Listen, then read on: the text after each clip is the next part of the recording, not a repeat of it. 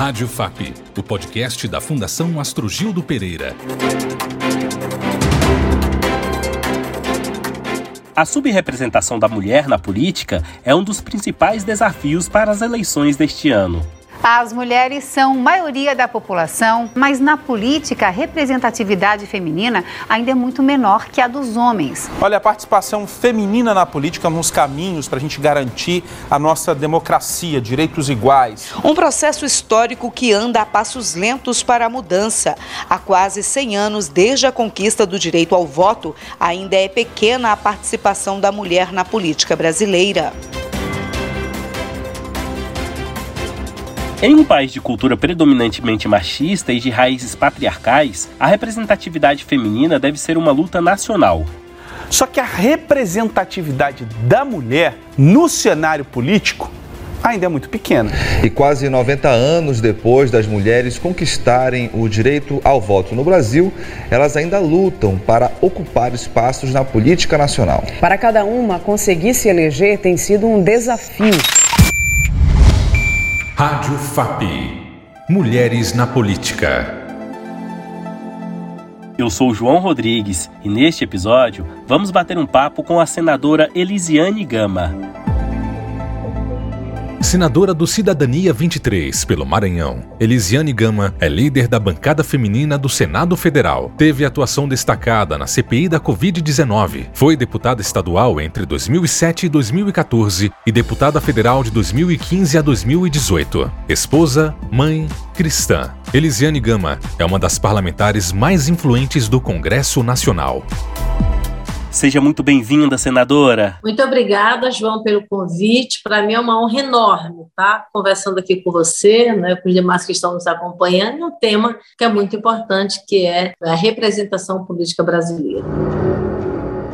Senadora, como a senhora analisa a importância da liderança e da participação feminina na política? Olha, eu tenho uma máxima que eu digo que quanto mais mulheres na política, melhor a qualidade da política. Isso significa de uma ampliação, na verdade, da representação. No Brasil, a quantidade, na verdade, de mulheres na política ainda é muito baixa, né? Nós estamos algo aí em torno de 14 a 15%, né? Se você unifica, você pega todas as casas legislativas e também o poder executivo, ou seja, é um percentual ainda muito baixo quando você considera a maioria da população brasileira. Um parlamento, como o próprio nome já diz, né? O parlamento é uma casa plural, é um colegiado. Esse colegiado ele tem que vir vir com a representação, pelo menos na proporcionalidade, para dar o resultado melhor dessa, desses espaços públicos, não é a representação da mulher, a representação do negro, né? a representação também do homem, enfim. Se você vai analisar do ponto de vista da proporcionalidade, a representação da mulher está muito baixa, está muito deficitária. Então, de fato, esse é um grande desafio. Nós ampliamos um pouco mais quando nós tivemos aí uma ampliação do acesso orçamentário do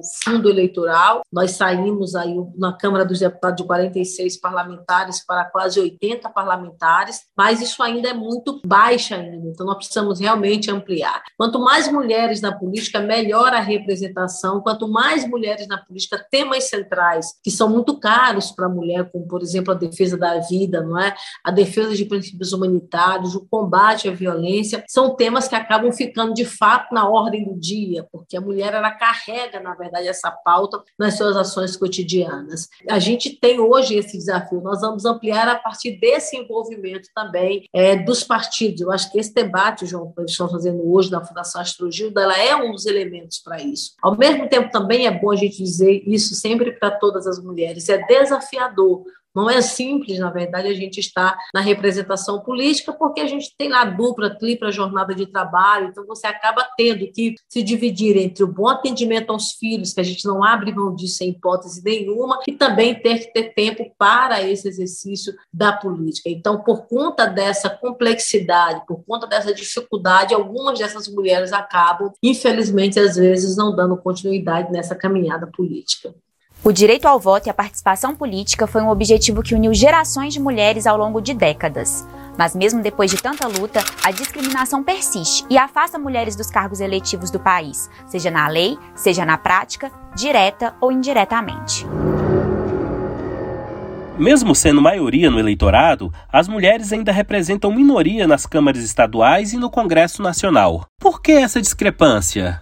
Na verdade, a gente pode colocar, na verdade, uma série de elementos. Um deles eu poderia te dizer que hoje há um nível de preconceito muito alto, um machismo, na verdade, dentro da representação política e na própria sociedade, infelizmente, em relação a essa participação da mulher, né, dizendo que a política não é lugar para a mulher. E às vezes, o que que vem? Vem às vezes um homem que é o pai diz, olha, a política é lugar de corrupta, é lugar de gente que não, não tem compromisso, enfim, então eu não vou colocar minha mulher, ou eu não vou colocar colocar minha filha, ou eu não vou deixar que minha mãe vá. Então, parece, numa primeira exposição, algo de proteção, mas na verdade não é de proteção, é de não acreditar de que a mulher é capaz de chegar lá e fazer diferença, capaz de chegar lá e assumir, não é, com o desprendimento necessário, com a competência, na verdade, suficiente, aquela determinada função. Então, é, essa, na verdade, é uma primeira barreira que você, de fato, precisa suplantar. E também a mulher, ao mesmo tempo que ela, na verdade, acaba sendo, não é, eu diria, excluída, não é, sendo colocada, de fato,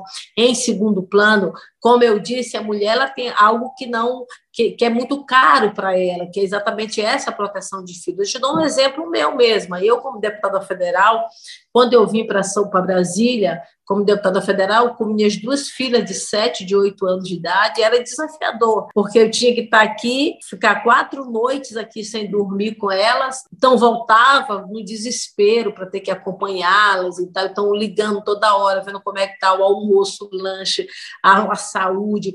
Então, é algo que você realmente não abre mão. Né? Então, ao mesmo tempo que você está fazendo todo esse cuidado familiar, que é algo, como eu disse, nenhuma mulher, nenhuma mãe abre mão disso, você também tem que ter dedicação para você participar de audiência pública, de participar de seminário, de participar de sessão plenária, de estar nas comissões, de apresentar grandes projetos de lei, de se concentrar, de fazer de fato uma dedicação. Então, você precisa, na verdade, ter muita versatilidade, o que é peculiar de todas nós. Você precisa ter muito desdobramento, precisa ter muita ousadia para isso. Né? Eu sempre digo, inclusive, João, quando eu recebo aqui no Senado Federal, por exemplo, nas comissões, indo assumir uma determinada função em uma agência, ou, ou às vezes em, em assentos no, no, no, STJ, em algum cargo mais estratégico, que você vê a presença da mulher, eu sempre digo: olha, você deve ser muito boa, porque você precisa mostrar que você é muito boa e, ao mesmo tempo, também você precisa dizer: eu sou mulher, mas eu tenho condição realmente de estar aqui. Então, se você, às vezes, é de igual para igual, se você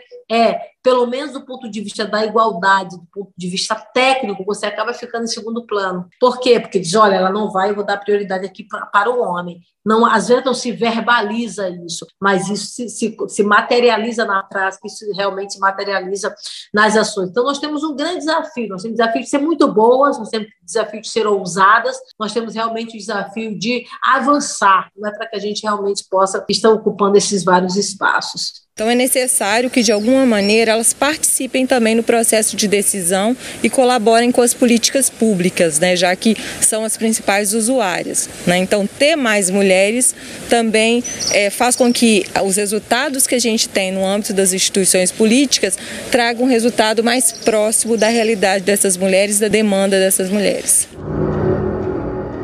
A senhora é a líder da bancada feminina no Senado. O que tem sido feito para alterar essa realidade de baixa representatividade das mulheres na política? Nós avançamos, quando a gente fala de mulher na política, a gente precisa entender que a mulher ela tem que ter também prioridade orçamentária. Nós avançamos quando a gente colocou os 30% de acesso ao fundo eleitoral. Então, a gente saiu aí dobrando a quantidade de parlamentares aqui no Congresso Nacional. Foi, de fato, um grande avanço. Qual é o outro ponto que é muito importante? Hoje, todas as pesquisas que fazem a avaliação sobre os critérios que precisamos para avançar mostram que, se a gente não mudar a legislação brasileira, nós só vamos ser iguais, vamos ter essa paridade de representação daqui a 100 anos ou a 130 anos. É a média, na verdade, que nós temos aí para chegarmos até lá. Então, o que a gente precisa fazer hoje? Precisa mudar a lei. A gente precisa criar cotas de vagas de mandato para parlamentares. Você pega os países aqui, por exemplo, Argentina, Chile, é, todos, Bolívia, Venezuela, todos os países daqui da América do Sul, você vai ver que a mulher ela tem um percentual maior do que a mulher brasileira na representação política. Isso se deu, não foi simplesmente por uma decisão do eleitor, desse determinado país. E se deu porque houve uma decisão coercitiva, uma ação de imposição, né? seja dentro das, das, das listas partidárias, no caso do Chile, ela tem uma lista fechada, ou seja, pela decisão de vagas de mandato. Se você pega, por exemplo, a Europa, não é? a Alemanha é um caso clássico disso, e outros países mais, dentro dos partidos você tem lá obrigatoriedade, às vezes, de metade de candidatas de mulheres. Então, isso ajuda, na verdade, a definir e a eleger mais mulheres. Então, no Brasil, a gente precisa criar mecanismos legais para isso, a gente precisa ter acesso ao orçamento, a gente precisa estabelecer vagas de mandato, né? Por exemplo, hoje a gente quase que conseguia a aprovação, perdemos aí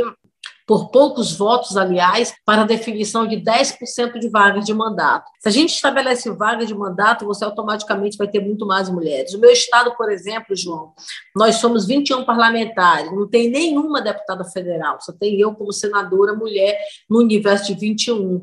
Na, na, no mandato passado, quando eu era deputada federal, eu era a única deputada federal, não havia nenhum outro parlamentar, nenhuma outra mulher. Então, esse é um cenário que eu cito do meu estado, do Maranhão, mas que tem se repetido em vários estados, e tem estado que não tem sequer uma mulher no parlamento federal. Então, isso realmente é algo muito sério. Vamos avançar, mas vamos avançar com mudança da legislação, vamos avançar, mas vamos avançar com muita luta, com concentração. Para isso, João, a gente tem feito várias campanhas, inclusive agora mesmo fizemos campanha envolvendo mulheres do Brasil, na personalidades pesquisadoras, no sentido de envolver a sociedade brasileira e mostrar que agora em 2022 nós mulheres teremos de fato um papel diferenciado, nós teremos realmente uma participação diferenciada com o chamamento desse voto da mulher brasileira. A mulher, ao participar da política, ela muda a política e ao mesmo tempo ela se transforma ela também muda. É uma bandeira fundamental, uma bandeira estratégica, uma bandeira estruturante para que a gente possa ter um desenvolvimento do nosso país. A gente tem essa força, a gente tem essa capacidade e a gente tem principalmente o direito, o direito de votar, o direito de ser votado. Então, é, a gente precisa é não desistir. Senadora, e qual a sua expectativa para as eleições deste ano nesse sentido de representatividade feminina? Afinal, a senhora é uma referência nessa luta. Obrigada, João. Eu, a palavra que eu deixo, gente, é que nós podemos, nós temos toda a condição de ocupar o espaço que a gente quiser. A gente, quem decide a nossa vida, quem decide o nosso futuro, somos nós mesmos, não é ninguém que vai decidir por nós. Isso tem que ficar muito claro em nossa cabeça. Nós também temos capacidade de assumir os mais variados cargos. Nós temos toda a condição técnica de fazer diferença na sociedade brasileira. Agora, no processo eleitoral de 2022, nós queremos chamar a mulher para votar. Mulher que vote, escolhendo mulheres que tenham um comprometimento com a luta feminina e escolhendo homens que tenham um comprometimento com a pauta feminina. Isso é muito importante, isso é muito fundamental.